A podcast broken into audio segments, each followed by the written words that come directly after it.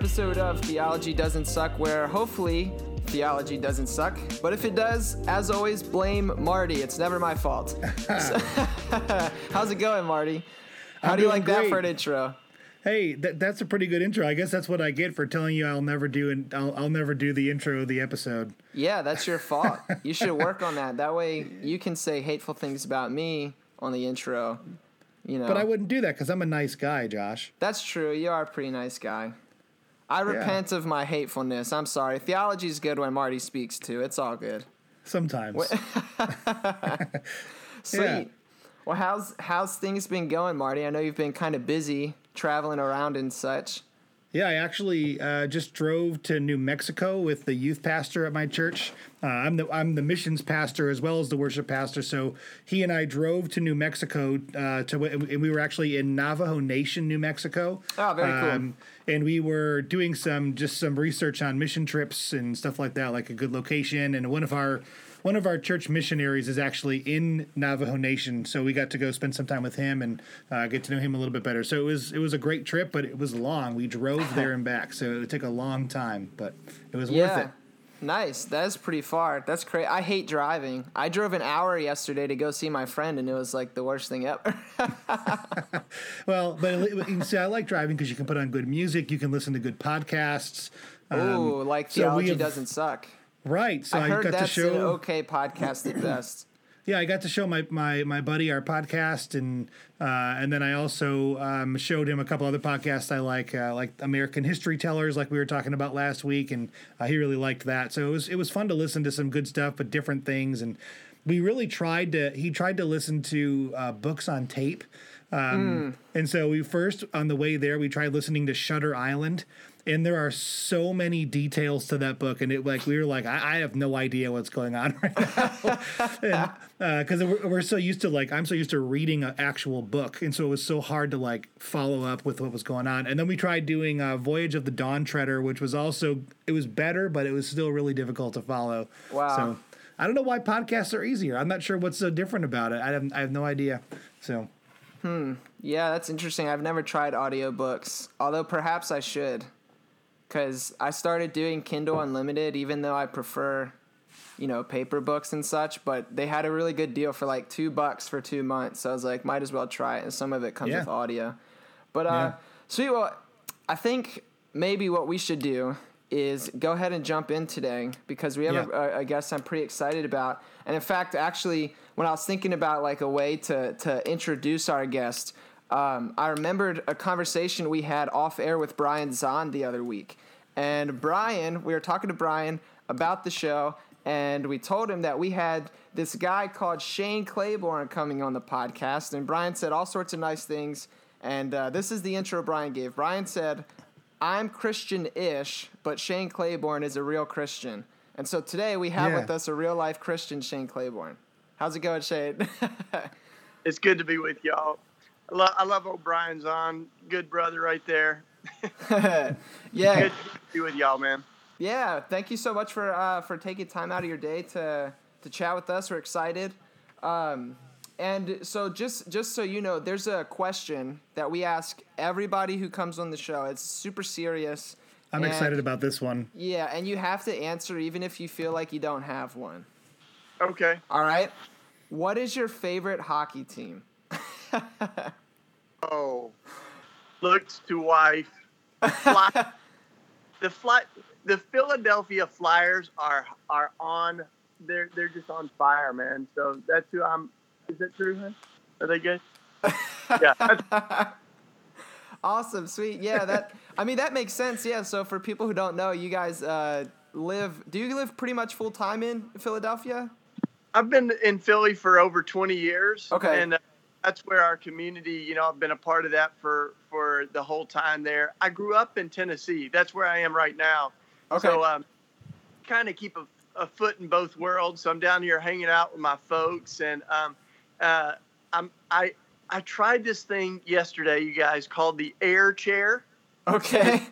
They live on a lake, so the air chair is essentially a like surfboard, but underneath it there's a there's a ski that goes underwater, so it moves up and down like a rudder, and it it bounces on the water like a pogo stick. so that's what I was doing yesterday. Max relaxing down. That's awesome. That's funny. That's cool. I'm gonna have to That try sounds that. so much fun. Yeah, it's real fun. It's, it's fun after about the first ten times you fall. You know, like you got to get used to it a little bit. But. Okay. Right on. Sweet. Yeah, well that's that's good to know the Flyers. So we I'm a Washington Capitals fan and uh Marty likes the Blackhawks.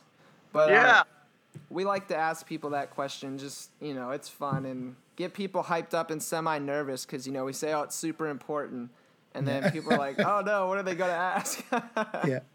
Sweet. Uh, but so we're gonna uh, be talking about uh, your book today called "Beating Guns." Uh, but before we did that, I wanted to know: could you give us just like a little bit of background information, like your upbringing, who are you, that kind of stuff, uh, so our listeners know if they've not encountered you before? yeah, cool. So I I'm a Tennessee boy. Grew up down here. Um, I went up to Philadelphia to go to college. I, I just sort of wanted to see the world a little bit. I hadn't been to many big cities, you know, and stuff. So I fell in love with Philly while I was in college. There was a group of um, we my my college friends took me down to spend time with folks on the street um, that, that didn't have homes and everything, and so we we um, in the middle of college we're spending a lot of time going back and forth, and then um, a group of homeless families uh, that was mostly made up of moms and children uh, ended up living in an abandoned Catholic church building in the on the north side of Philly, and uh, that's where we really mobilized the student movement because they were facing eviction. They were getting kicked out by the Catholic Church, and uh, we, you know, we we mobilized students to stand in solidarity with them, and out of that, um, we we really pulled together a community that started the simple way uh, back in the 1900s. So this is uh, like 1997. That we in. Um, um, and we've been, you know, we've been doing that work of um, trying to come alongside people who are on the street, folks who, um, many of uh, the folks in our neighborhood uh, are wrestling with addiction, you know, and so we're doing a lot of stuff uh, in the neighborhood, planting gardens, painting murals, hanging out with kids, um, and giving out food and things like that. We do affordable housing now, and so we're fixing up an abandoned house, uh, and that's kind of what we do. But we also like, I like how Martin Luther King said we're we're called to be the good Samaritan and lift our neighbor out of the ditch. But after you lift so many people out of the ditch, you start to say, we need to rethink the whole road to Jericho. Mm. So a lot of what we do nowadays too is try to figure out why people are in the ditch and why um, some people have so much and other people have so little.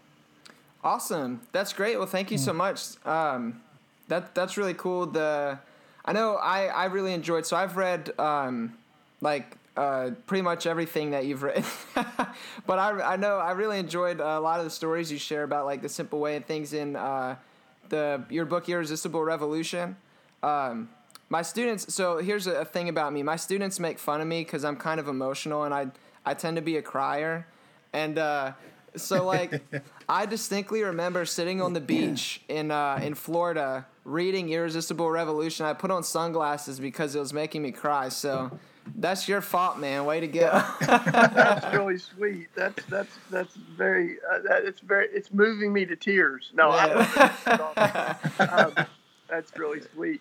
Yeah, so I wrote that book. Um, you know, a bunch of years into our community. I guess is about ten years. It's over ten years ago because I had to go back and do a ten year anniversary edition. Right? yeah, that's the one I read. Yeah. Yeah, it was fun. So that was somebody else's idea. Go back and you know look at the old book and uh, kind of give it a little bit of a facelift. So yeah, that was my my first one, and then I've I've done quite a few books since then. A lot of them are collaborative. So we did a Mhm. prayer book called Common Prayer. We did uh, Jesus for President, Yep. which is kind of think it's a it's a good one for these days because it's kind of thinking how like what there you go product placement. Um, Yeah. Like, uh, yeah, like like uh, you know how how do Christians uh, engage in this election seasons like we're in right now without kind of losing our soul or putting all of our hope in a candidate or party, but not not ignoring that these things really matter, you know. And I think that's why I've gotten more involved with some of these issues. Is like the the executing grace Mhm. was. Um,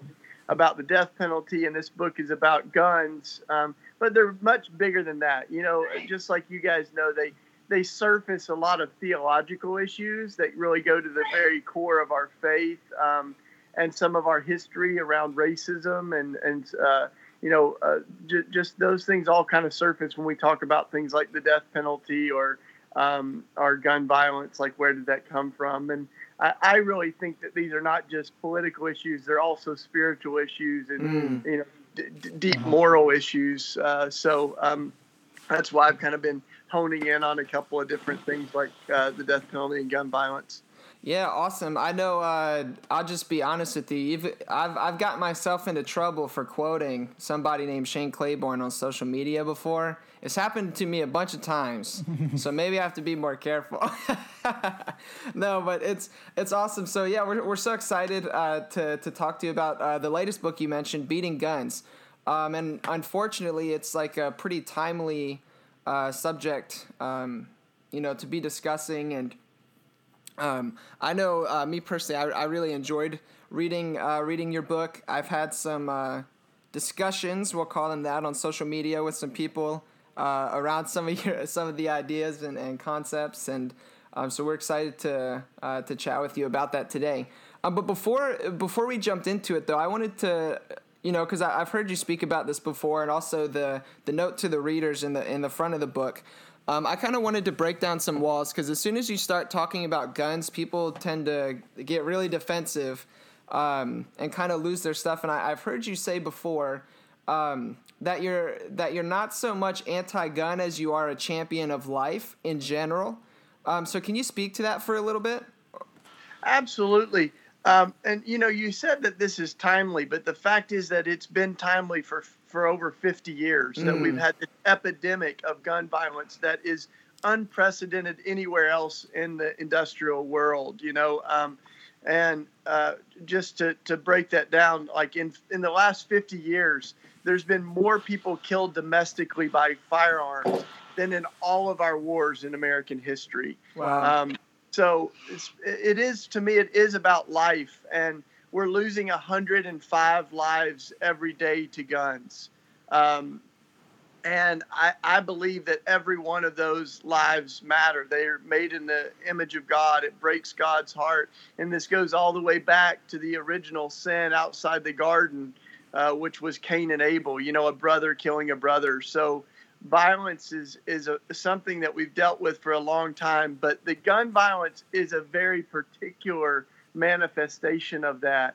Um, that I really think we we can do better at protecting life. And the fact is, we've been we've been better at protecting guns than than lives, and we've been. Um, some Christians have been more concerned about the Second Amendment than um, the Sermon on the Mount, you know, mm. and the mm. command Jesus and thou shalt not kill and those things that go to the heart of our faith. So I, I don't think that we are going to save every life, obviously, and we and it's not that that um, guns are the only problem. I think that there's there's when when folks tell us it's not a gun problem, it's a heart problem. We uh, say it's both, you know, and God heals hearts, and people change laws and policies to try to do a better job at protecting life. So.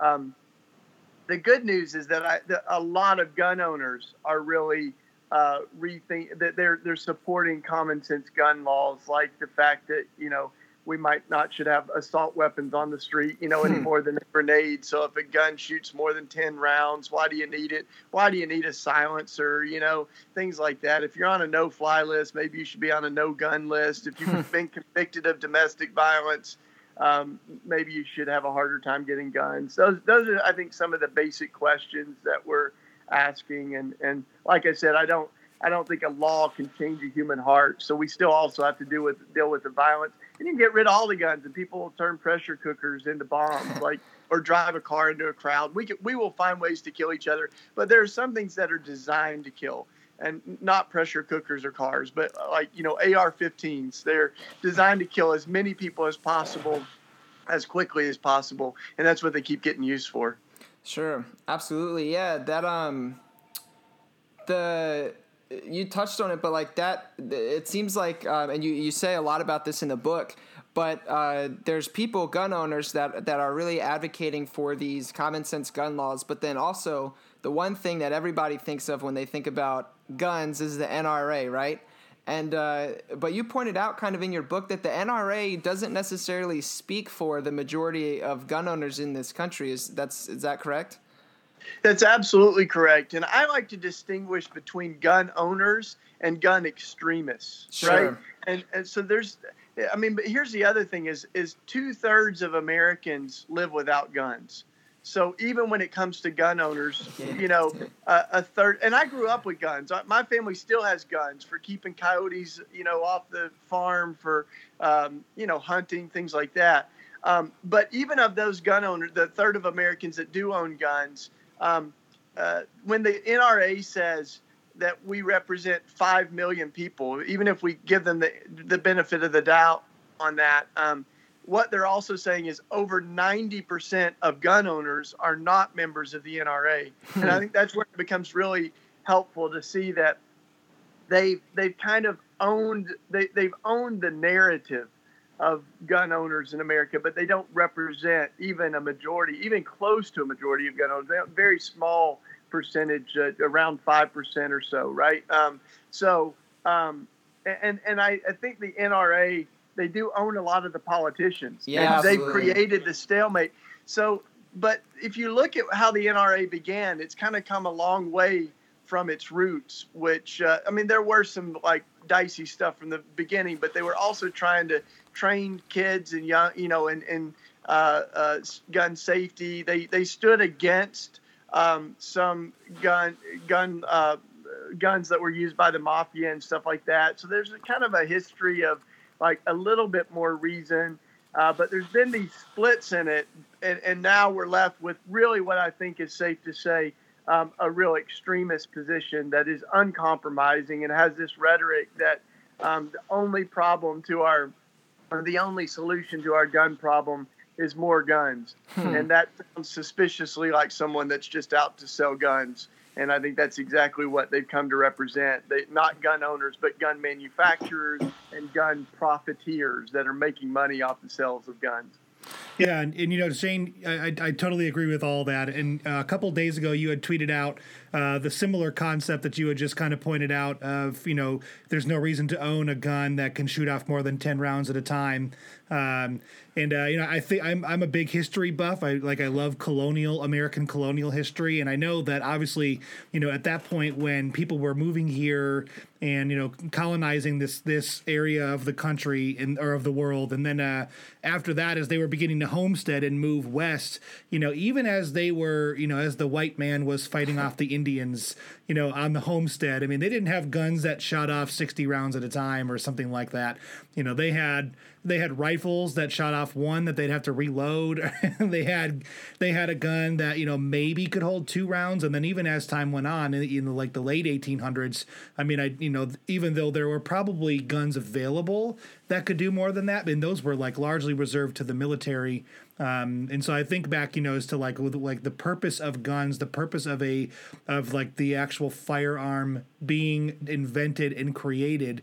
You know, I, although it was a wartime thing, there there was this so almost like this ability to create something and turn it into like a like the homestead use, like fighting off coyotes and you know feeding your family, which I think was like an actual good use of the weapon uh, but I think that's turned into something else as you were talking about these days. So I just thought about that and sort of like the historical context is always important to me.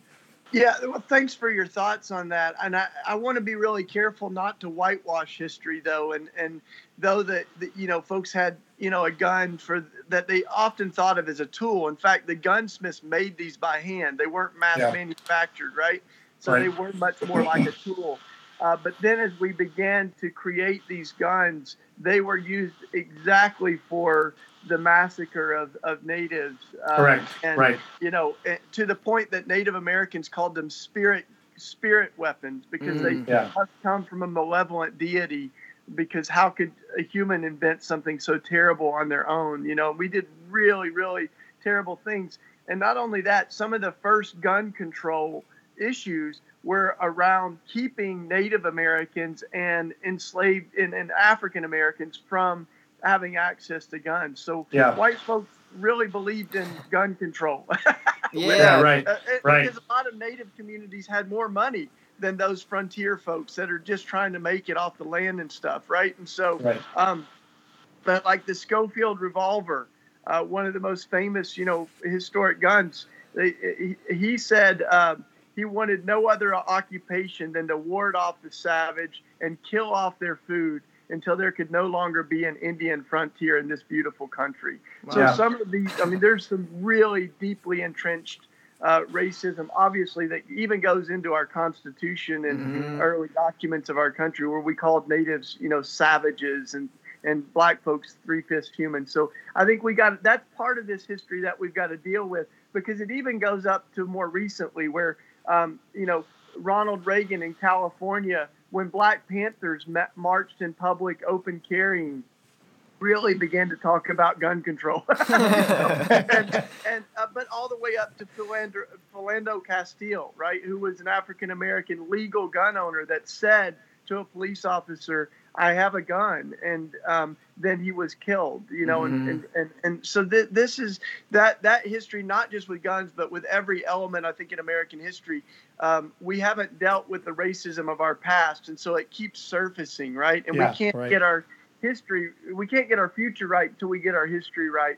so we can see that in the guns but the other thing that you said that's really interesting is that a lot of these when, once we started creating guns that shot that shot multiple rounds right these repeater guns or or semi-automatic guns they they um uh, we, we began to move away from what the constant when we look at the second amendment right it was written at a time where guns fired one round a minute Right. Right. and now we be, now we have guns that shoot a hundred rounds a min- minute, you know, and so or more. And so we've we've kind of our technology has evolved, and but yet our uh, our interpretation of the well-regulated Yeah. part of that Yeah. has not changed at all. It's absolutely one of the most unregulated industries in our country, and these are things that are made to to kill, you know, to take life. So there's there's actually more regulations on a toy gun than on a real gun, and we mentioned that in our book. You know, like like if I if I shoot you with a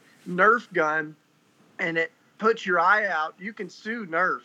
Uh, but you can't do that with the gun industry. It it, it uh, exploits this absolute immunity to any legal responsibility. So that's that's part of our problem. And when people are talking about common sense changes, it's things like that. You know, um, uh, not not allowing this immunity within the gun industry any more than we would around uh, any other industry. Yeah. Yeah, that um, you just mentioned this, but uh, it stood out to me in your book, and this is going to make me look a little bit stupid, like I don't know U.S. history or something. But you pointed out uh, very clearly that the Second Amendment states a well-regulated militia being necessary to the security of a free state, the right of the people to keep and bear arms shall not be infringed. When I learned the Second Amendment, I only learned the right of the people to keep and bear arms shall not be infringed. I was never taught the first bit. And also, you pointed out that the NRA, uh, in their, I guess, in their headquarters or whatever, they only have that second bit, the right of the people to, you know, keep and bear arms shall not be infringed, and people shy away from the well-regulated bit. Yeah, and James Madison, who was one of the authors of the Second Amendment, said something really powerful. He said that liberty can be uh, in danger because of the abuse of power, but Mhm. liberty can also be in danger because of the abuse of liberty. So one person's unregulated freedom to do whatever they want can impro- encroach on someone else's, um, you know, right well-being and public health and the right to live. And um, so that's, I think, exactly what we see in the gun industry is the exploitation of uh, one person's unregulated rights, right? So I want to have as many guns as I want, and they can shoot as much power as I want, and and so you got you got folks that have uh, military weapons on the streets, and, and Yeah. why does someone need a gun that can shoot a hundred rounds a minute? And this is not just speculation; this is exactly the type of gun and and um, um, uh, the the capacity of the the magazine that was used in Dayton, right? And so this is like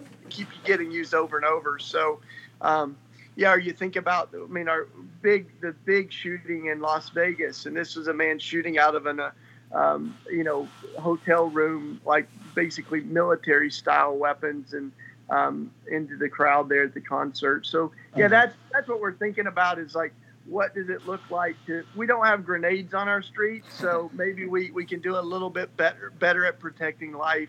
And there's laws that i think this is where we can really have some good conversations. Like one of the best allies in the movement right now is gun owners against gun violence. Yeah. Hunters, hunters against assault weapons groups like that um, where one of the shirts that they wear is uh, a good hunter doesn't need 10 rounds to shoot a deer. um, you know, because they're, they're kind of pointing out the absurdity of these these things. But um, um, when when we look at the the way the Second Amendment was set up, without a doubt, was to make sure that state it's basically like a state national guard. These state mm-hmm. militias. Mm-hmm were able to be used as a security force. Now, they were also used as slave patrols. There were many dynamics of this that were uh, deeply oppressive, especially to people of color. But um, uh, that, that, that's what we were originally talking about. It was only like uh, uh, 10 years, a little over 10 years ago that the Supreme Court ruled that that's an individual right, right? Mm-hmm. Not just uh, the right of a militia or an organized group, but an individual can have guns. But even when they ruled that, they said this is still not unregulated. We still need limits, and it shouldn't be any type of weapon. I mean, this is what some of the most, you know, uh, conservative judges were saying. So, yeah, we've, we've, we've been held hostage, really, literally, like by the NRA on some of that to, to go. Um, well, can't we can't we do a better job at protecting life? Um, and there's things like one handgun a month, a law that we we kind of suggest in our book is a not a you know is a good idea. It's not saying you can't have guns. It's not saying you can't even have handguns, but it's going. Um, anyone that's buying more than 12 handguns in a year is probably not making the world safer, right? so like, like one handgun a month law, and still th- those laws get overturned in states like Virginia. So um, yeah, that that's kind of what we're talking about. Guns that you know shoot more than ten rounds without reloading, and uh, uh, the, the, the, those are the ones that we're going. Maybe maybe we could do better at protecting life. And it's not just laws. Like one of the things we talk about in the book too, as you know, Josh, is, is we've got um, uh, uh like technology, like fingerprint technology that operates our uh, phones and security systems. We could totally have smart gun technology that would allow guns to operate off of a fingerprint. So, you know, a child finds it in the house, it would be very difficult to accidentally shoot. Um, uh, someone steals the gun, or someone wants to take their own life. If their fingerprint isn't the one that it's designed for, it would it would I, I think uh, have the capacity to save a lot of life. And we've done that with cars. We have airbags. We have other things that we've done to try to um, in, in, improve our technology. But guns, uh, the resistance to that has come from that kind of extremist gun lobby that doesn't, you know, want anyone to touch their guns or the way that they work. Yeah, that. Um, I think it's interesting too that that you pointed this out that a lot of you know some of the biggest advocates are are gun owners, um, and I've, I've heard you say before that like uh, some of the people that um, you know support a lot of the work that you guys are doing, even with like RAWtools and stuff, are, gun owners, police officers, because gun violence doesn't discriminate. You know, it doesn't it doesn't only affect Democrats, it doesn't only affect Republicans, but citizens are being killed, police officers are being killed. Uh, you know, people are killing themselves. So it's a it's a larger issue than just like us versus them uh, kind of thing yeah, as we continue to dig in, I think that's really helpful because sometimes we just think in terms of the mass shootings, and that that's really important. I mean, that's the like open wound in America. I mean, that that you know that just doesn't happen in other places. When it happened in New Zealand, they immediately took action, right? Mm-hmm. So, um, but but mass shootings um, really only make up a small percentage of the overall gun violence in our country, um, and two thirds of the lives lost are suicide. And guns are really uh, so significant in that because they're so lethal. You know, mm-hmm. 90 over 90% of the folks who try to take their life with a gun end up dying. But the opposite's true by almost every other method. 90% of people survive uh, their first suicide attempt when it's not by gun. And they don't go on to take their own life. They actually usually go on to get help or to rethink the crisis that they're in and, and you know the value of their life and or to get medication or whatever. So there's a lot of uh, there's a lot to the suicide element that is a big part of uh, the lives lost. But you mentioned um, police too. It's it, we think of the the officers that were shot in Philadelphia. Thankfully, none of them died, but the number one cause of death uh, is uh, um, guns. Of you know, police killed in the line of duty, over 90% are killed by guns. So these AR-15s or these, you know, we still have bullets that are designed to pierce through body armor. So this is all a part of that conversation. The number one cause of death of our military uh, service members is not combat, but it's suicide. Um, more more military service members are dying from their own guns than enemy combatant guns, and um, it's a tragedy much bigger than the guns. But I think they they are you know a, a big part of that. Um, how you know why that that the suicide rate is almost one per hour of our military service mm-hmm. members. Um, so, and in children, you know, we think of the lives of our kids, and it's the the largest cause of death of African American kids is guns. It's the second largest for all kids. So this is, you know, when we think about our kids, and that's why for me, this is not just a political issue. Um, it's a part of what it means to be a champion of life, as mm-hmm. you said. And the irony is that in America, um, we've so narrowly defined what it means to be pro-life for one issue of abortion, and I think abortion is important. I care deeply about reducing and eradicating abortion, but but it's not the only life issue, right? And uh, the, the the wild thing is that you can say that you're pro-life in America and still be pro-guns, pro-death penalty, pro-military, you know, and pro-death on almost every other issue as long as you're you're pro-life on abortion. So. Um, I like that more and more people are considering uh, this uh, a life issue as well as immigration and the environment and the death penalty. These are all uh, uh, issues that I think we, we need to think about what it means to be pro life on them too. Yeah. Yeah, absolutely. I, that's one thing I really uh, have always appreciated and admired about you, Shane, is that you're so uh, consistent across you know across the board with your ethics. You don't just pick and choose um, when it, especially when it comes to matters of life. So I've always found that to be admirable. Uh, so thank you for that. Um, but also too, you you mentioned briefly here uh, about police officers and um, you know people having armor piercing rounds and things like that. My one of my best friends is a police officer, um, and he. so I might I told you I'm a crier. I might get emotional, but like he he knows that I pray for him every day that he never has to pull the trigger on his gun, and that's that's my prayer for him. And uh, also he knows that the day that he does have to do that, that I'll be there. That I'll be there for him, and um, it, like I guarantee you that he doesn't want people, you know, walking around with with bigger weapons than than the police officers are carrying, you know, to inflict harm on himself and other police officers that are trying, you know, to to protect um, the lives of of their citizens. So that that's something that that hits home personally for me, just because you know, I have somebody that every day is on the front lines in Baltimore, which you know how Baltimore is.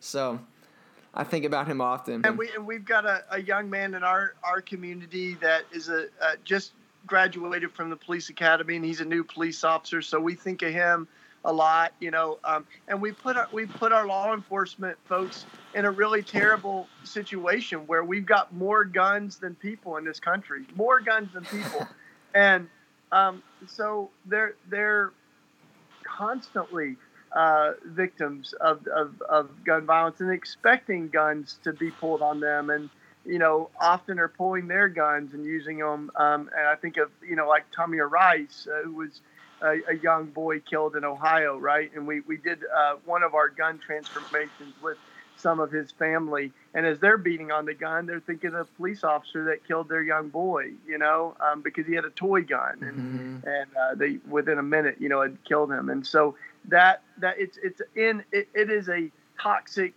environment of, of gun violence that we really do need to think of as a public health um, crisis that needs an immediate response, you know, um, and um, not something that we should normalize and just, you know, hear another mass shooting or, or live another day where, you know, 105 lives are lost and we just we just are, are allowing that to be the normal state of our country when it when it doesn't need to be. Mm-hmm. Hey Shane, I, I wanted to ask you a question. Um, so as I was reading through your book, um, to be honest, um, I come from a family of people who um, hunting wasn't really ever a big deal until I was much older. Uh, my dad kind of got into it, but no one was ever very good at it. so, like, so they my need dad the liked, many shots. yeah, he, he he liked he liked the idea of you know going to the range, you know, and being able to practice, but then never really had the time or interest in going. But my my wife's dad. Uh, before he passed away, he was a big hunter. He would go, you know, three, four times a week, uh, or, or anytime he had available uh, during hunting season. Um, he was not a Christian, and so uh, one eight the the, the whole uh, chapter thirteen in this book was actually really interesting to me the whole Christians with guns concept and mm-hmm. like that whole thing with all that. And uh, the story at the beginning of the chapter of the of the people of the two people that got in the, in the contest over a Bible quoting and then you know e- even though you said I'm not really sure how how, how true this might be but it appears to be true. Um, and then as I was driving across the country I did see like this picture a lot you know like the we buy guns or you know guns for sale but then like Jesus is Lord and those types of things. Um, and so I was curious to to know from you, just like your thoughts. Um, you know, how does how, how does the Christian like I, I, guess and being from Tennessee, you probably see this even deeper than maybe other places. Like, how does the like the conservative quote unquote Christian world come across your thoughts on guns? And those, I mean, I mean, it might seem like an obvious answer, but I guess I'd love to hear what you had to say about that because um, whenever I talk to people that are Christians, typically in like the area that I live, you know, like the northern Illinois area, kind of the suburbs, and where they can drive two hours away and go hunting or go shoot guns, and no, no one's around in Wisconsin. um, it seems to be that like it's the the idea is don't take away my guns. You know, this is just for fun, kind of a deal. But they don't actually really know much about much more than like what their simple FOID card safety class, you know, told them about guns. So I was curious, how, how does the Christian right generally respond to your thoughts on these things? Because the life aspect is great, and I, I'm not sure why they'd miss that. Yeah, well, I, I, think increasingly too, this is not just an issue of left or right, but it, it, it really is an issue of right or wrong, and particularly a lot of young a, a lot of young people um, kind of are squirmy with those categories. You know, like a lot of the millennial Christians I meet, they're just like baffled by uh, the death penalty and gun violence. You know, they they they that so they're, they're, I think that there's some really encouraging signs. But the fact is that where we're at right now is quite quite a funk. Um, and um, you mentioned, you know, we started that section I think by uh, researching this story of a Bible quizzing tournament. You know, like the, that I, we we had these growing up where you memorize Bible verses and you're in a competition, and uh, one the guy that lost ended up shooting the guy that won, and uh, kind of going maybe we missed the the point of all yeah, this. Just, just, yeah. just, just, and, and again, that one was the the wild thing was, I mean, it's a tragic story because someone lost their life, but we were like, as I was researching that, what stunned me was all the other stories of people arguing over the Bible that ended up shooting each other. Like, you know, my yeah. Google searches were pulling all these up. I'm like, oh my gosh, you know. And then you begin to see, like, as we research that Christians actually own guns at a higher rate than the general population.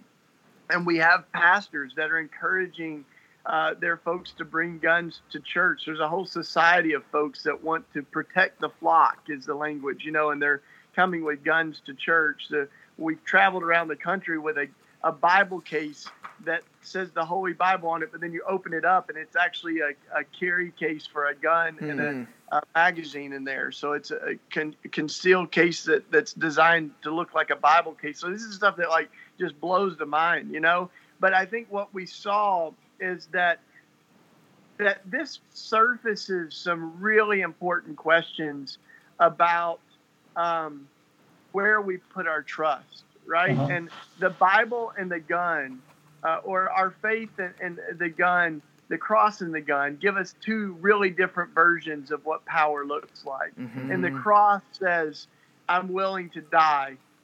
Um, the gun says, I'm willing to kill.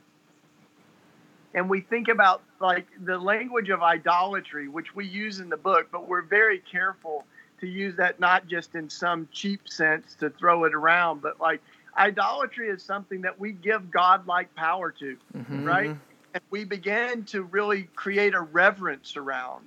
And um, a protection of that, right? So we think about our absolute infatuation with guns. I think it's not inaccurate to call it a form of idolatry. Sure, sure. Um, where we, where now our power, our security, uh, everything is able to to lie in this this uh, gun, you know, um, and and it's it's in such contrast, I think, to Jesus and to the early Christians who were very willing to die but not to kill, and they saw the cross and obviously not the gun but the sword were were at odds with each other, and and the early Christians said, you know, you can't carry uh, a cross in one hand and a sword in the other to love our enemies means we shouldn't kill them.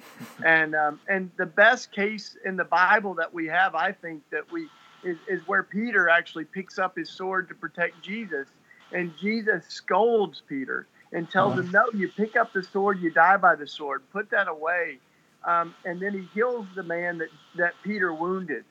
And the early Christians just saw that as the final triumph over our idea of redemptive violence, right? Of violence to protect the innocent. And they said, when Jesus disarmed Peter, he disarmed every one of us. Because yeah. if ever there was a case for standing your ground, right? Or using violence to protect the innocent, Peter had the best case in the world. And of course, as we know, Peter will actually go on not to kill, um, but to die for Jesus. And, yeah. and that was really um, the trajectory of the early church. It was, it was just unprecedented. It was unimaginable that in the first 200, 300 years of Christianity, that you could use violence and be a Christian. Um, that just wasn't even a uh, something that they they could believe at all. There's not not in in the first 300 years of Christianity, no one is defending violence. They consistently stood against violence in every form. Uh, yeah. There's a really great book on that um, by my friend Ron Sider the early church on killing. The early, the early church on killing. What the what the early Christians said about abortion, about the death penalty, about uh, violence and war, and every of every other manifestation. Uh, for them, that even meant speaking out against the gladiatorial games because they saw it um, really as um, uh, sort of a, a celebration of violence in their culture. Yeah, the um, that that's I think one of the most common things that I get from people when I talk about um, you know nonviolence and, and things like that is like, wow, well you're an idiot because when someone breaks into your house and kills your family, now what are you gonna do? Like you're you're an idiot. That's often what I'm told. So like that, uh, and then that story of of you know Jesus disarming Peter, and then um, you know like you were saying, the early Christians saying. Uh, you know, when Jesus disarmed Peter, he disarmed, you know, Christians for good. Uh, those those things like really stand out to me. But often uh, people bring up this idea of, of self defense, and I know you, you just touched on it. You talked about um, you know the disarming there, and, and uh, you know Peter having the best case scenario used for redemptive violence. But do you, would you have any more advice for for somebody? Uh, who faces that you know constantly, like the the whole stand your ground kind of thing. Yeah, well, I, I think that that um, one of the things I would step back and, and say is that um, I really do think that we need to challenge this myth that the that the answer to a bad guy with a gun is a good guy with a gun. Um, and and when you look at the statistics, that just doesn't prove to be true.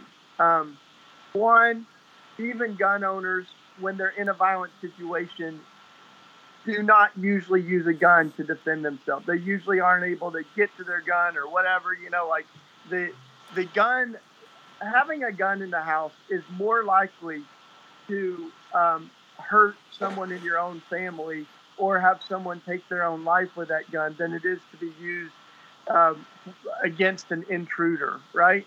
Um, so we kind of unpack that um, in a lot of different ways in the book because I think it's one of our deeply entrenched ideas is that if I just had a gun, I could have protected myself. And yet, you know, there's so many stories of the Waffle House shooter here in Tennessee where a young man was able to disarm him without a gun. And there's certainly cases where a gun was used um, to disarm someone in a violent situation, but it's so exceptional that when the studies are looked at, it, it's just as likely that you would use mace or a cell phone um, to, to, to disarm someone in a violent situation.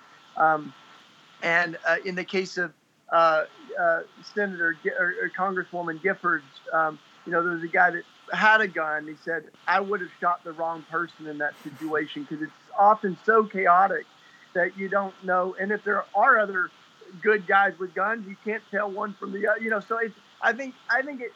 At the end of the day, there's a very there's a very strong argument that guns do not make us safer, mm-hmm. right? Um, that where there are more guns, there are more people dying from guns and from suicide by gun. But also for me as a Christian, um, there's a real part of this that just goes, what looks most like Jesus, mm-hmm, right? Absolutely. As a Christian, like I'm not even promised that everything's going to be great. Um, I mean, look at the early Christians. Most of their stories end by them dying. And my goal is not for us all to die, but I'm just saying, I think we created um, this this culture that is driven by fear mm-hmm. and a fear of dying. Um, that is actually unchristlike. It's unbiblical. Um, our our obsession with fear um, and and for the early Christians. They lived in a really, really violent time too. Um, but they knew that what we are to do is to shine in the darkness. We are to live non-violently in a violent world. Our allegiance is to the cross in a world of the sword, and that was part of their witness. And there's so many stories of them, you know, converting even their enemies uh, to the way of Jesus because of their love, um, even in the face of that violence. So, you know, the, the very famous thing of the, the early church was, you know, in the blood of the martyrs is the seed of the saints. So when you killed one Christian, 10 more were born from the seeds of that love and that witness. And, and again, I don't want to idolize, like, there are people in our world that are dying, you know, um, in, in, in, persecuted areas of, of Christianity. So it's not to um, to say that that that violence is is is uh, we don't want people to die, right? right but, right. but in the end, I think that that it does really raise some important questions about um, what we are called to be faithful to, and um, and it, and it's really hard to justify the the gun as a way of fitting into uh, a, a faithful discipleship of the Prince of Peace, right? Um, mm-hmm. and I say this, you know, living in a neighborhood where we have a ton of violence, but some of the scariest stuff has happened um, from police officers that have come in with their guns blazing in times that they didn't need to be, right? And um, I've had guns pulled on me by the police, and so those are like those are scary times where we've um, and and the guns the guns are um, not making us safer. You know, so that that's what I I want to you know say. But I, I think also as a Christian, there's a whole different conversation I think around what faithful discipleship looks like, especially when we have pastors saying, you know, bring your guns to church and we should arm ourselves. Or Jerry Falwell at the biggest, mm.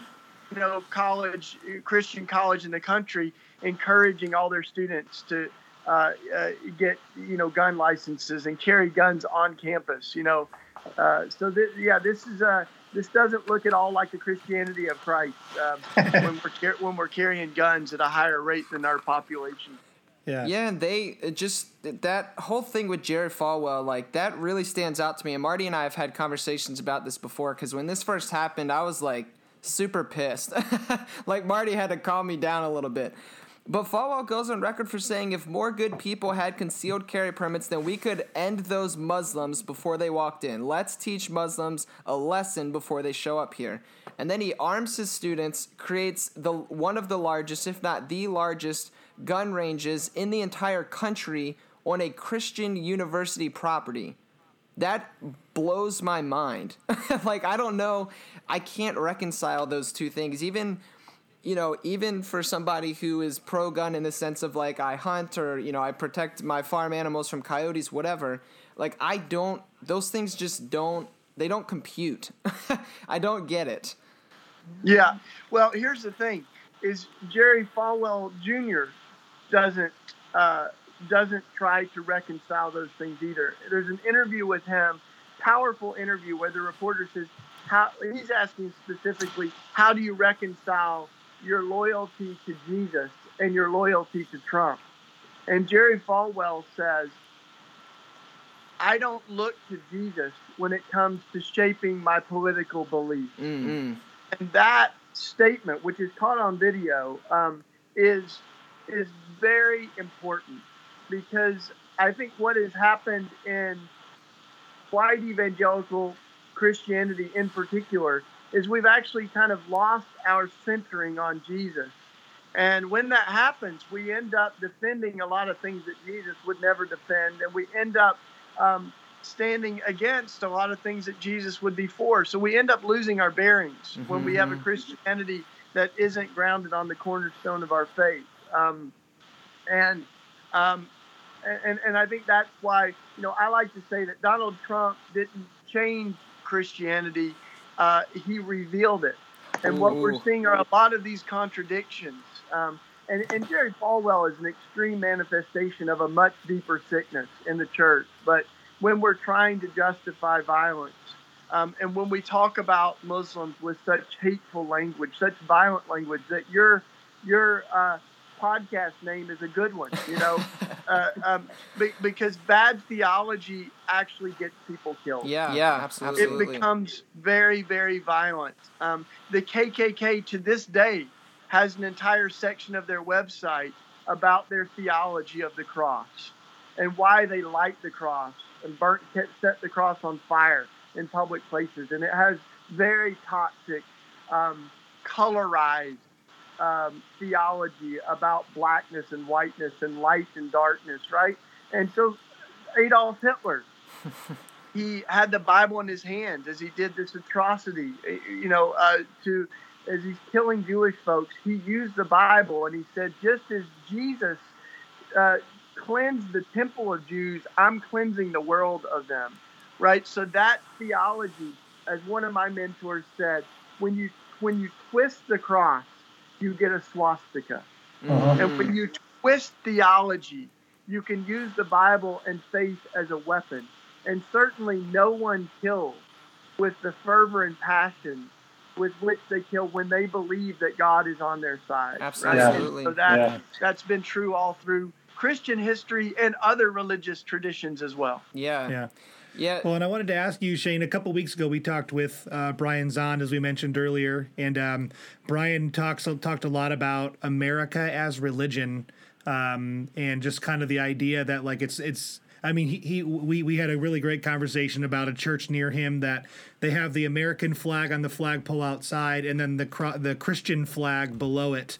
Um, and uh, so it kind of places things in this pl- in this positioning of like being an American is more important than being a Christ follower. Uh, and it seems it seems to me that a lot of that might correlate with this with just this idea of gun ownership and uh, but even just violence as, as, as our culture becomes more violent and more dis, you know divided across you know as we I mean even even though it's not right and left I mean it really is becoming very divisive uh, to be an American. Uh, in you know it's you can't ever be uh, an American and not be right or left in many people's minds. You can't be uh, an American to some people and not be a Christian, uh, which is which is very odd to me.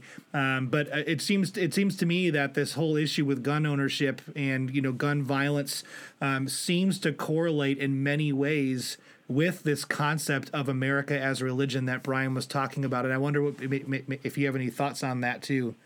Yeah, there's a lot to unpack in what you said. And to, to start with, I think what we have uh, is a there's a version of American nationalism mm-hmm. that camouflages itself as Christianity but yeah. it actually doesn't look much like Jesus at all. No. When we look at the Beatitudes, blessed are the merciful, the meek, the peacemakers.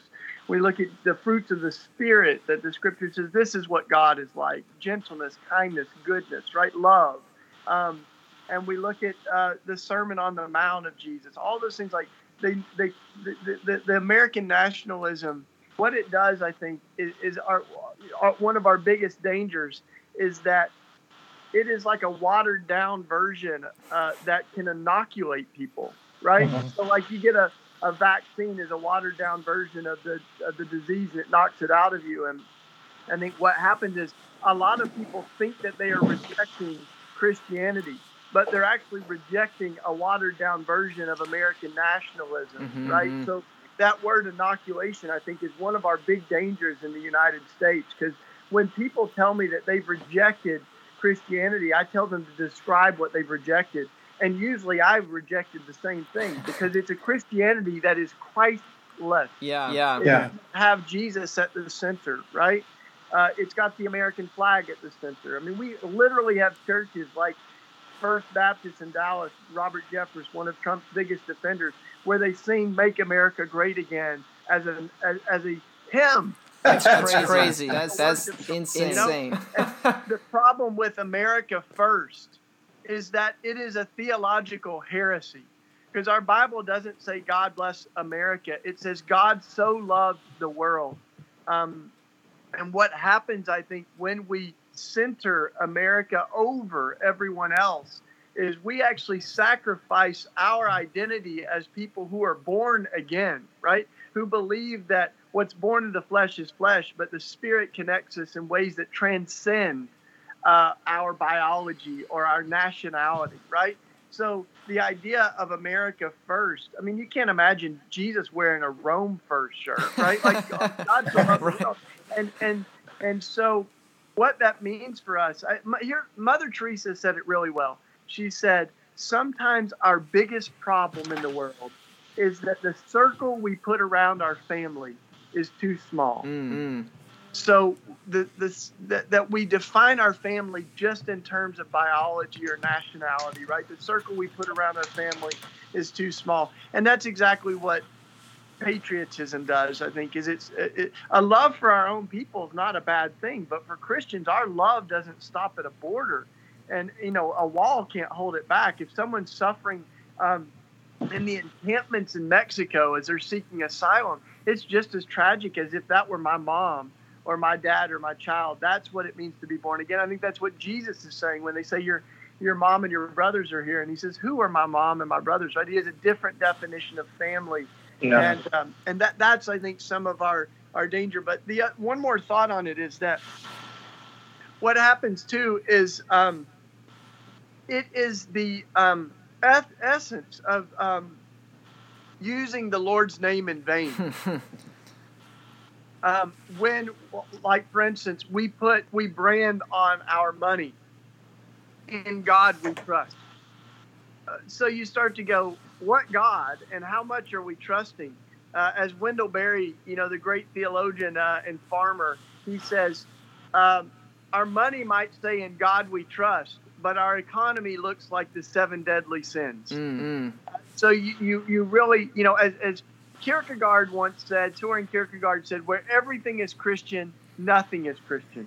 Yeah. Because we end up branding everything as Christian, and we end up losing our the, the even the the distinctiveness of what it means to actually be Christian. Like when our, I I would rather it say like in God we trust um, on good days or at our best, you know, or something Yeah. like that. So yeah, but that that's I think the danger in America is is we brand everything within God we trust, and we're a Christian nation. And you, you go, well, actually, did you see what we did to the natives and the Africans? Like, uh, there wasn't anything Christ-like about that, you know. No. So we, we kind of selectively uh, remember, and we also, I think, uh, it affects our theology. You know, it, it really does affect our theology as we we think of things like America first. That that's not just a political statement. Um, Yeah. But when you have Christians defending that, it, it's also a theology. Yeah, and then uh, with with the theology thing too, something that uh, really stood out to me um, in your book is you you told the story, and I'm gonna mess up the, the quote exactly, but basically you, you told a, st- a powerful story about a child. You know, Jesus tells us to have childlike faith, and this uh, child looked around the streets of Philadelphia and said something along the lines of, "Why do we have all these gun shops, but there's like not a lot of deer to kill, or something like that, right?" Yeah. Yeah, it's exactly what they they had actually moved to Philadelphia from somewhere else, and there's a gun shop right around the corner from our house, and there were uh, dozens of other gun shops, and, and this was like I think it was like eight years old or something. He said, "Why do we have so many gun shops when there aren't that many deer?" Mm-hmm. Um, the fact is, in America, we've got almost five times more gun dealers, legal gun dealers, than McDonald's restaurants. Five times more. Wow. Wow. So, unprecedented anywhere else in the world, right? Yeah. Yes. Yeah, that's that's crazy. That and just I guess real quick too, because I want to uh, value, uh, you know, be honorable to your time. Um, but we, uh, you tell us, as I've heard you tell a story before uh, that was really powerful to me, uh, where you were out. Um, I don't know, protesting is not the right word, but praying at one of these gun shops, and uh, a whole other group of people showed up that were protesting against you guys while you were um, trying to pray, and, and, people were telling their stories about how gun violence uh, affected them. Can you can you share that with us? Is that okay? Yeah, sweet, absolutely. Sweet. So we we did a number of uh, what what we started to do is say, okay, like where are the guns coming from? And um, one of the things that we know is that just a handful of gun shops are responsible for um, selling the guns that are used in crimes, right? So 5% of the gun shops are responsible for like 90% of the crime guns. And these are the worst of the worst, right? Um, and one of those is in our neighborhood, and we began to vigil outside of it. And uh, one of the other policy things that's tricky about this is that no one's allowed to know who those are. you, you know, this is all held confidential. We were able to find out that this gun shop was was one in a, a, study that was was really terrible. So we, we were able to vigil outside of it, but we began to hold these prayer vigils, um, and we always made a commitment of nonviolence. We really grounded ourselves in prayer. We said no matter if, if counter protesters show up, if they're mean, you know, we'll, we'll, if they go low, we'll go high, mm-hmm. Michelle Obama. You know, we'll, we will we will not. Um, yell at them. We will not, you know, um, interact in negative ways with them. Um, so one of those um, times we had our vigil, and we had, um, you know, we ended up having hundreds of people, but there were a hand, handful of these um, kind of gun uh, extreme folks that with flags and NRA stickers and stuff that came, and they ended up um, gathering on the corner and we said, you know what? We uh, we actually said, I said, um, we're not here against you. We are here because we believe your lives matter, other people's lives matter, and we um, uh, guns are taking too many people, and um, and we decided not to outshout them. And even though we had a sound system and everything, we kind of went unplugged to try to not, you know, uh, just combat them by yelling louder or something, you know.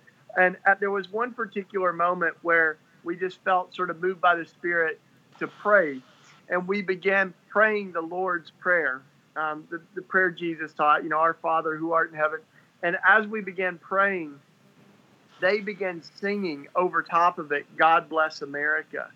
And it was eerie, mm-hmm, the feeling mm-hmm. that it, and, and like you said, this is after a number of folks have shared their stories of surviving gun violence, of losing their kids to gun violence, and we're just in a prayerful spirit, kind of honoring that that pain.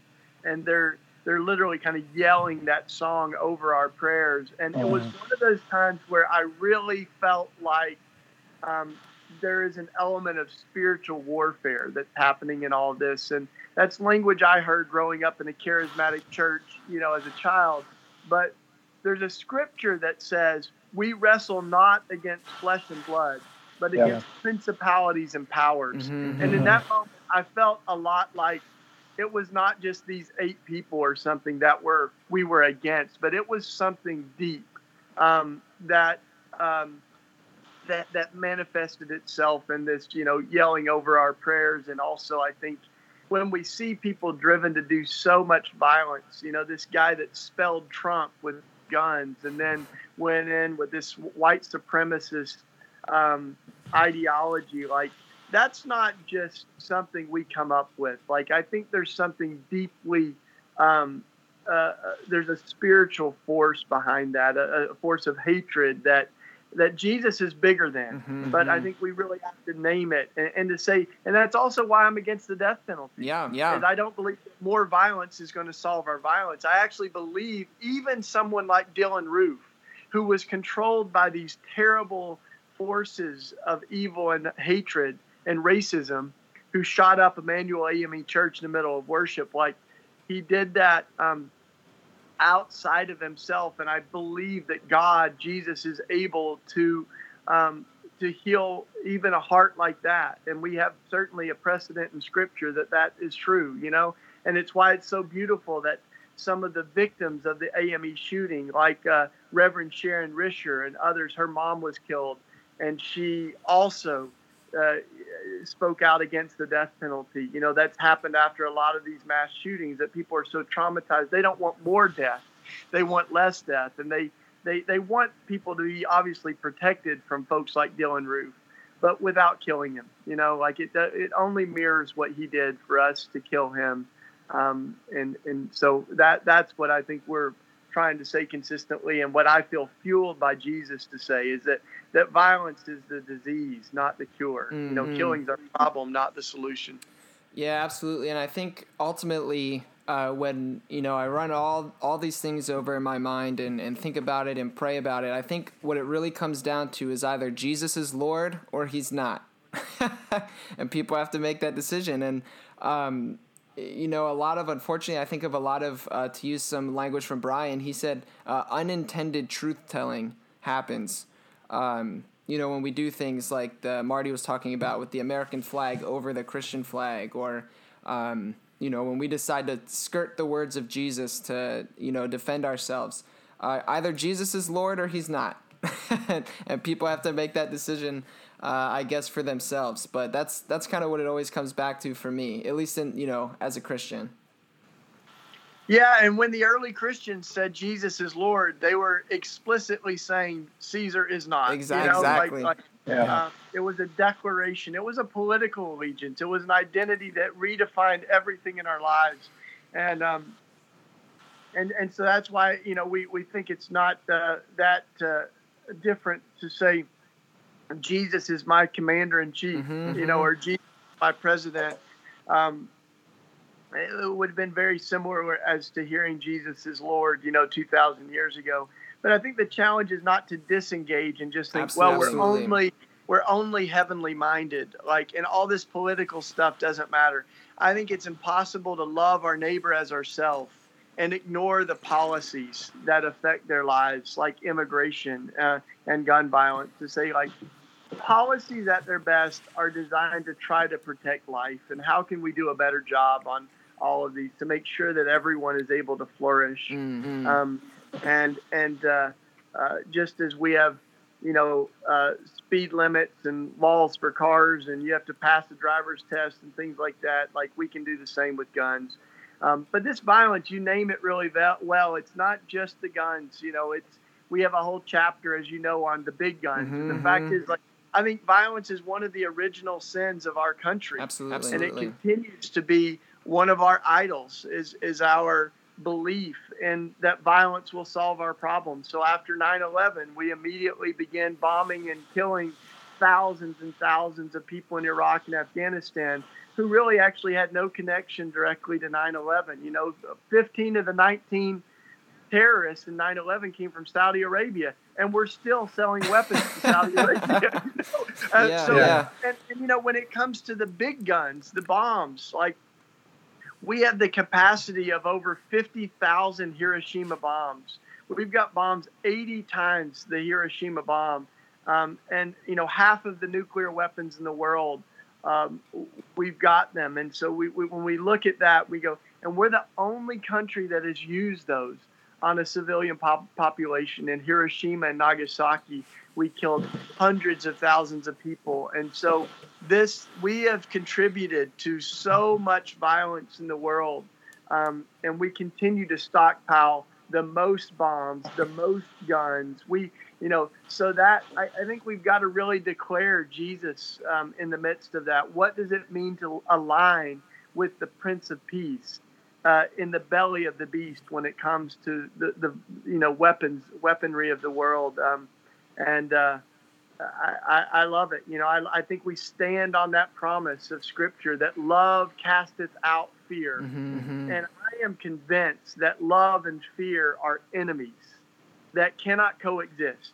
Yeah. fear doesn't make room for love and love doesn't have room for fear. And so we really do have to choose uh, will we be people who are driven by love or people who are driven by fear. And, and we live in a country where fear is compelling so many of our policies right now. And when fear instead of love is compelling us, we do really terrible things to people.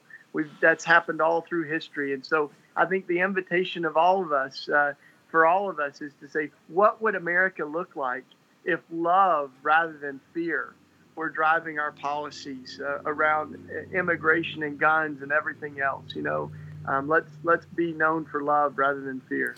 Yeah, I think what's so beautiful about that too is is at least I hope that is something that that everybody can get around. I don't think anybody is a fan of, of people dying. I don't think anybody wants to see more death.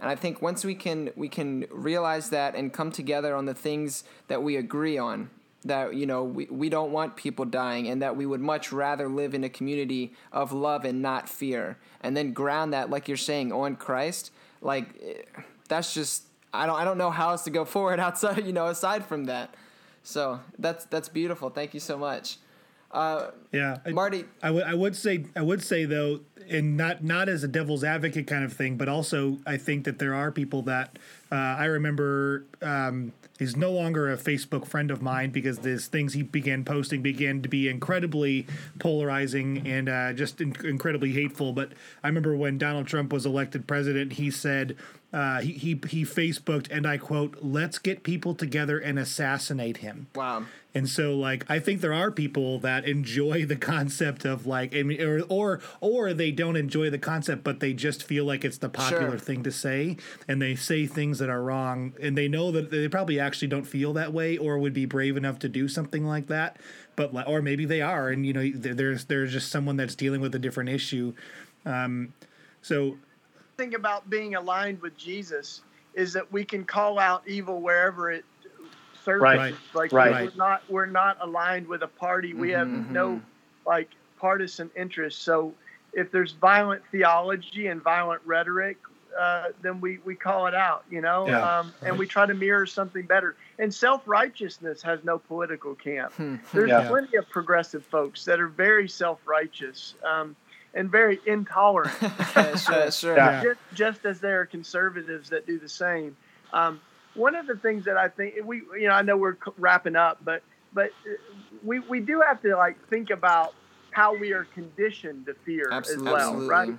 Like because we are conditioned to fear black and brown folks as white folks, and yet Yeah. when you look at d- domestic terrorism, um, the recent studies that, that are coming out over the last few years are that um, 71% of the acts of domestic terrorism have been from white men. Mhm, And we mhm. think of these recent mass shootings. We even think of the big bombings like Timothy McVeigh and others. And yet we are being told, you know, by Jerry Falwell that we need to fear Mus- Muslims.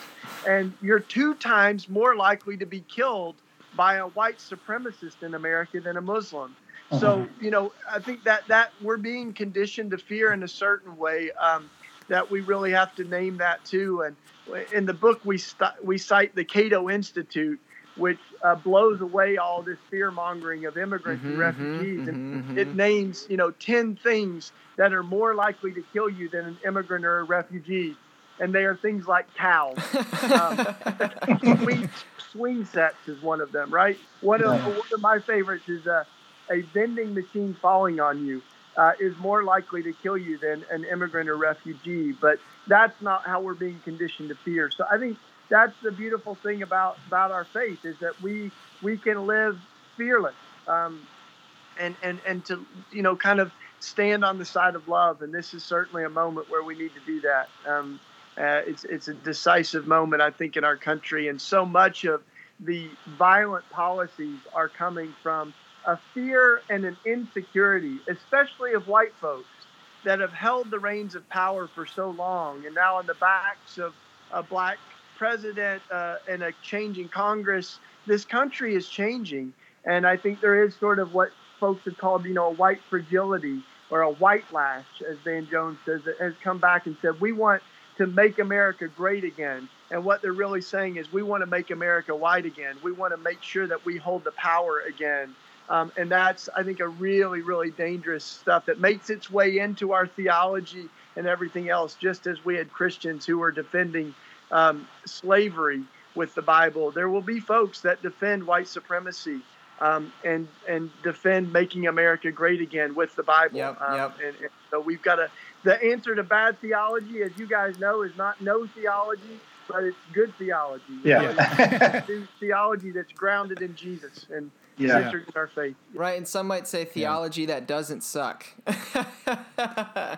Yeah, that Give you a softball on that one, yeah, man. it's perfect. Yeah. Thank you. That's perfect. I, man, that the power thing trips me out. I thought about this the other day. Um, like, as Christians, and we see this, you know, when Constantine uh, declared, you know, Christianity the official religion of Rome, and then we start going after all this power stuff. We've been given the greatest power that exists as Christians. We have the power of the Holy Spirit living inside of us, and we go after all this worldly power stuff. Like we're we're called to be shepherds of transformational power, the power of the Holy Spirit, the the same power that, that resurrected Christ from the dead lives inside of us. Now, man. You, you can give the altar And we're tripping, man. We're tripping hard over this other stuff. So I, I don't know. Well, maybe we can wrap up with that because I want to be, you know, faithful to your time because we, we really appreciate you taking your, your time to speak with Yeah. us. And uh, we're going to uh, be sure to put, you know, a whole bunch of stuff in our, our show notes uh, to link people to your book, uh, to things like RAWtools, which we didn't get to really touch on too much, but that's something super cool. I, I'm personally looking more into that. I, I want more information about that. And um, For folks that didn't catch it, raw is war flipped backwards. yeah.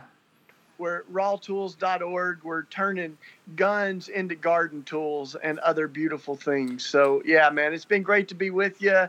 And um, I, I'm so thankful to be a guest on your show. Yeah, thank you so much, Shane. We appreciate it. All right, Marty. Well, uh, that was a, a great conversation. Uh, we're so thankful for, for Shane and his time. Do you have any uh, closing thoughts that you would like to, to say? Yeah, I, one of the one of the things that I really appreciated about it was just like his his candor. Yeah, he wasn't necessarily he was throwing shade uh, to the like the powers that be as far as those who are interested in you know going after fear and going after evil, but not necessarily doing it in a way that's like oh you know so and so's an evil person or so and so's a terrible person. And I, and what I, I just really like that because it it it, it kind of you know sort of like Jesus takes away the like the the rebuttal. Oh yeah, well guess what you said, you know, and and it it, it takes that away so you can't like oh but but well wait a minute you were nice. And um, i think what i really appreciated about that for me you know i didn't get a chance to make my bold statement but i was so much more interested in what he had to say. Um, but you know as somebody who you know definitely you know, a few years ago was like someone who specifically leaned one specific way politically, um, and felt like that was just the like quote unquote the right way to lean, uh, and like the right way to believe and those types of things. You know, the idea of you know looking at the evil that we experience in our country all the time, uh, and like you know, for instance, like how how the conservative you know lobbyists will definitely lean towards the NRA and gun ownership and those types of things. However, you know, there's also the the whole dichotomy of just like what's happening with the people at the border and you know with the death penalty and those types of things. And so it becomes very interesting to see how that comes together. And um, so my bold statement that I'll that I'll make this is more personal I think that I just you know really um, over the couple over the last you know year or so I've really kind of been dropping away from the political scene in general. But uh, just hearing Shane speak really kind of takes it and frames it, you know, more like how politics it doesn't have to be everything that I think about at all times, but it can instead be more so like I can look at it from this bird's eye view and see that like neither side is have has anything great to offer anywhere. Um, Yeah. So I, I would have loved to ask him, you know, how how do I how do I reconcile that? You know, how do I? Because he had mentioned earlier in the podcast, like, um, being, you know, how can we be involved in politics? Um, while not necessarily saying I have allegiance to a specific party or a specific Right. individual. So I would have loved to have asked just to hear him hear him say that, but maybe he can uh, share it with us the next time he comes on. Maybe the next time he comes on, we can talk about you know politics specifically and just like how he reconciles that and or something like that. So yeah, it was awesome. Yeah, absolutely. It was it was really good, and um, I appreciate what you had to say too, like about his candor and just you know the way he carries himself and presents himself because he often uh, gets like, in my experience, he gets like characterized as just this like like crazy like liberal dude who's just saying stuff like with an agenda or whatever. But like when you actually which this is true about most people, when you actually sit down and take the freaking time to talk to somebody, have a conversation, yeah, yeah, then you see his heart behind things, and also you see, wow, he's not a crazy liberal, yeah, like like that's not what it is, but he is committed deeply to Jesus, and again, his his ethic that I and I said this to him when when he was still with us. His ethic is so consistent across the board, and I think that's what scares people because he is willing to stick with Jesus even when it's not convenient, even when it could lead to it to death. And uh, a lot of us aren't willing to do that. And again, I'll just say either Jesus is Lord or he's not, and yep. uh, those people can decide. I don't know. Yeah. Maybe that's a bold statement or a, th- uh, it sounds kind of judgmental, but I don't know. I'll stand on it. I'll stand with Jesus. He seems like a pretty good person to stand with. Yeah, I mean, you know, if you if you stand with Jesus and Jesus alone, chances are you're going to make a lot of really great decisions.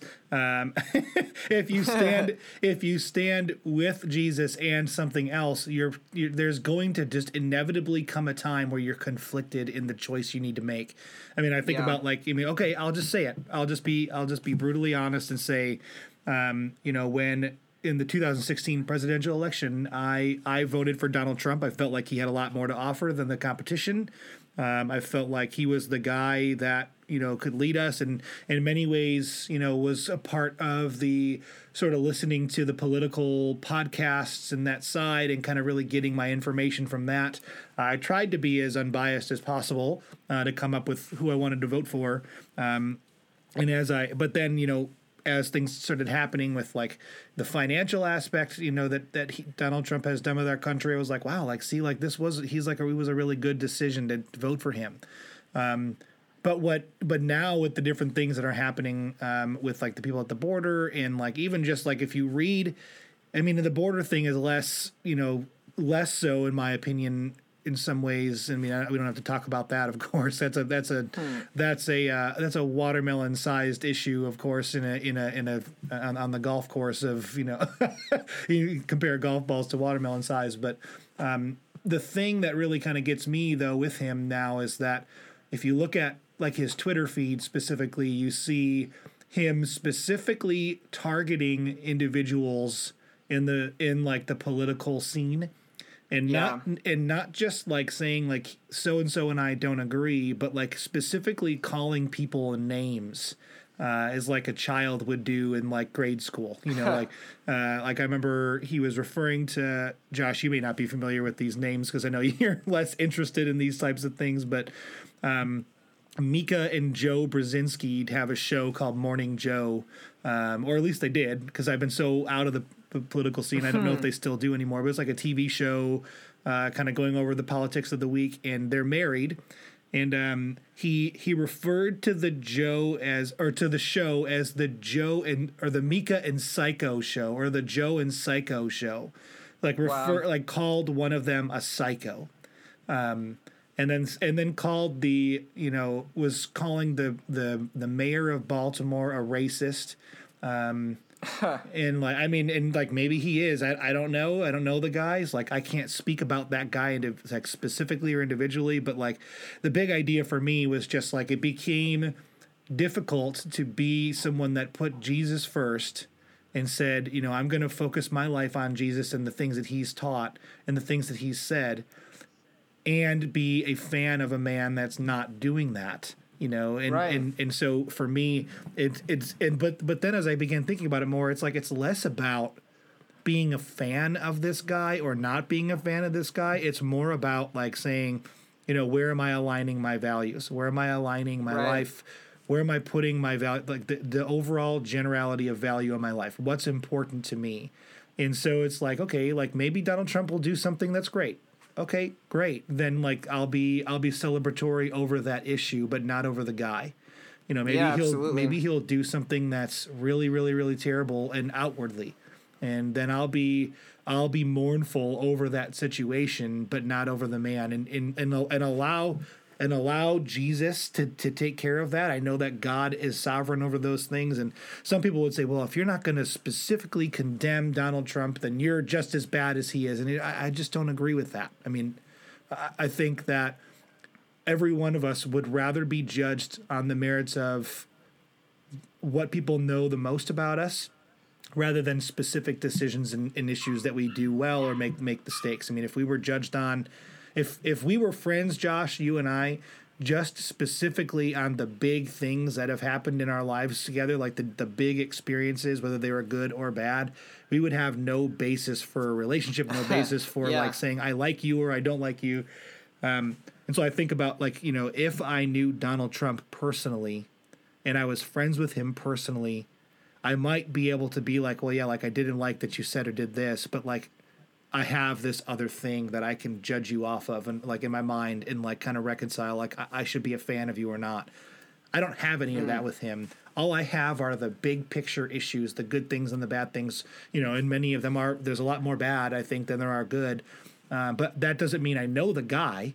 Right. It means I know those decisions. And so like a lot of that for me just kind of falls on the idea like I'm not going to put my trust in this man that I don't know. I'm not going right. to even say like right. man I'm a fan of this guy that I don't know.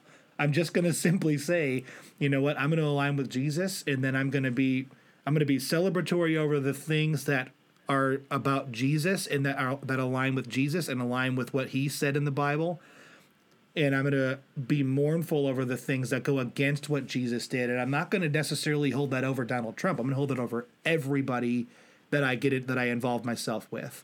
And I'm going to be focused on the cross and what Jesus was about more than anything else and allow that to shape my political views and my world views. Um, I mean, I don't know why that was such a revelation to me, but like as I was hearing Shane speak, it just kind of was coming to my mind like like it's okay to be celebratory over the good things that are happening sure. in our country and Absolutely. to be excited about them as long as those good things align with Christ. Right. If they don't align with Christ, I don't I don't want them. I don't want them at all. Yeah, absolutely. And I think I think you you hit the nail right on the head. Jesus has to be the one we stand with. Jesus is the the the the bottom line. Jesus is the solid rock. And uh, anytime, like Shane said, we're not, you know, we're not allegiant to a specific party, whether it's Democrat, Republican, Green Party, whatever the other one is. Um, shoot, man, Libertarian, whatever. like, you, we don't align with that. We align with Christ. And when things look like Jesus, then great. When they don't, then like that's not cool. And when we what we do is when we give our ultimate allegiance to a party or something like that, then we feel like we have to endorse everything they do, and then ultimately Jesus is no longer Lord. We like what we get angry about, what we get passionate about, that's where our true allegiance is. And if it's not things of Christ, then like I don't know, maybe you got to do some soul searching. Um, yeah, but I don't know. We're so we're pretty far over time, uh, but we this is good conversation, man. And I think uh, what we should do though is we'll wrap up, and obviously you guys can find us on Instagram, Twitter, uh, those kind of things. But you might notice that our website no longer exists. There is no theologydoesn't but what there is is patreon.com slash theology doesn't suck. And so we have officially launched the Patreon feed uh, for those of you who would like to support the show financially. Uh, t- yeah, to allow us to get better equipment, to pay for our, our hosting of the podcast, because we currently lose money on this thing. Um, basically, just to make the show better, to get it out to more people, to bring hope to more people, to, to help people cling to Jesus. Uh, that's our intention. Um, and so, for as little as $1 a month, um, you can help support the show. And also, there's some different tiers. Uh, we're working on some bonus content uh, for Patreons only, so uh, that'll be pretty cool. Um, aside from that, Marty, anything else you want to say? Yeah, just just real quick on the pa- on the patron stuff. Like, guys, this is not like you know something that is gonna like pay for us to like pay our bills and stuff like that. or like Damn it, I thought it was. and like also on top of that, guys, this is not like our our our hope to like suck you dry or anything like that. Like this is No, like not at all. this is literally just us knowing that like for us to do this, this is a sacrifice um, in many ways. Uh, like for instance, one of the ways, well, one of the like underlying pieces you may not realize exists is we've got an awesome producer named Matt, and uh, Matt and his family, he's a he's a pastor, just like Josh and I, and like Matt is he in his spare time he produces these episodes and like takes the takes the raw junk that Josh and I provide him with and like takes that and makes it sound awesome and, and be great. Um, but we but we also recognize that like where we're at we can do better and we can sound better and we can um, have more have have a much more professional sounding thing. And so for us this is less about this is not about us making money so we can go out to lunch. This is like for us to say like we want to do this really great and we want you guys to say like man like they they could they consistently get better they consistently improve and like this is not even really for us. But you know i truth be told josh has sacrificed this podcast for this podcast way more than i have um, when it comes to the financial side. And so i, I would just love to see uh, josh be supported and the love josh has been around since the beginning. And uh, um, really and truth be told like a lot of this a lot of this podcast idea is, was josh's idea. And um, so uh, supporting us is supporting josh supporting me and supporting matt. Uh, but it's supporting the general idea that like man like this this this podcast really does a lot for I think a lot of people. Uh, we've just had some great discussions this week about our, our episode last week about um, you know people that have just found pain in the church and you know just how these podcasts have helped in some ways. And, and guys I just think that's so important for the for the love of Christ to be shown in any way shape or form. So I mean you can you can look at it as a tithe or whatever like as a ministry or whatever like uh, I don't know Josh probably has scriptural and theological leanings on that. But i mean the idea is like we just want to we just want to do this better. And we want we want this to be something that uh, brings the light of jesus to as many people as possible so uh, and then you never Yeah. know maybe, maybe that can turn into like some extremely extremely large guests that like only charge uh, or like they will only come on if we pay them but like maybe we could then like use that those funds to do that so like that could be great so yeah Yeah, it could be. Yeah, absolutely too. Just just real quick echo Marty, it's not about building a brand, it's not about building a show, it's not about uh, popularity or anything like that. Ultimately, and I know I can speak for Marty uh, when I say this, like we want to help build a community. We want to build a community of people that that care about each other, that love each other, and that want to see the light of Christ. You know, spread everywhere. And ultimately, we want to be able to help people, help each other, in fact, cling to Jesus, even when, like we were saying, uh, the church does shitty things or Christians hurt us. Um, or whatever. We we want to cling to Jesus and uh, see His name lifted high. So, Boom, roasted. All right. Well, thank you guys so much for listening. We're excited uh, for the Patreon feed. Go check it out. And as always, go Caps. Go Blackhawks.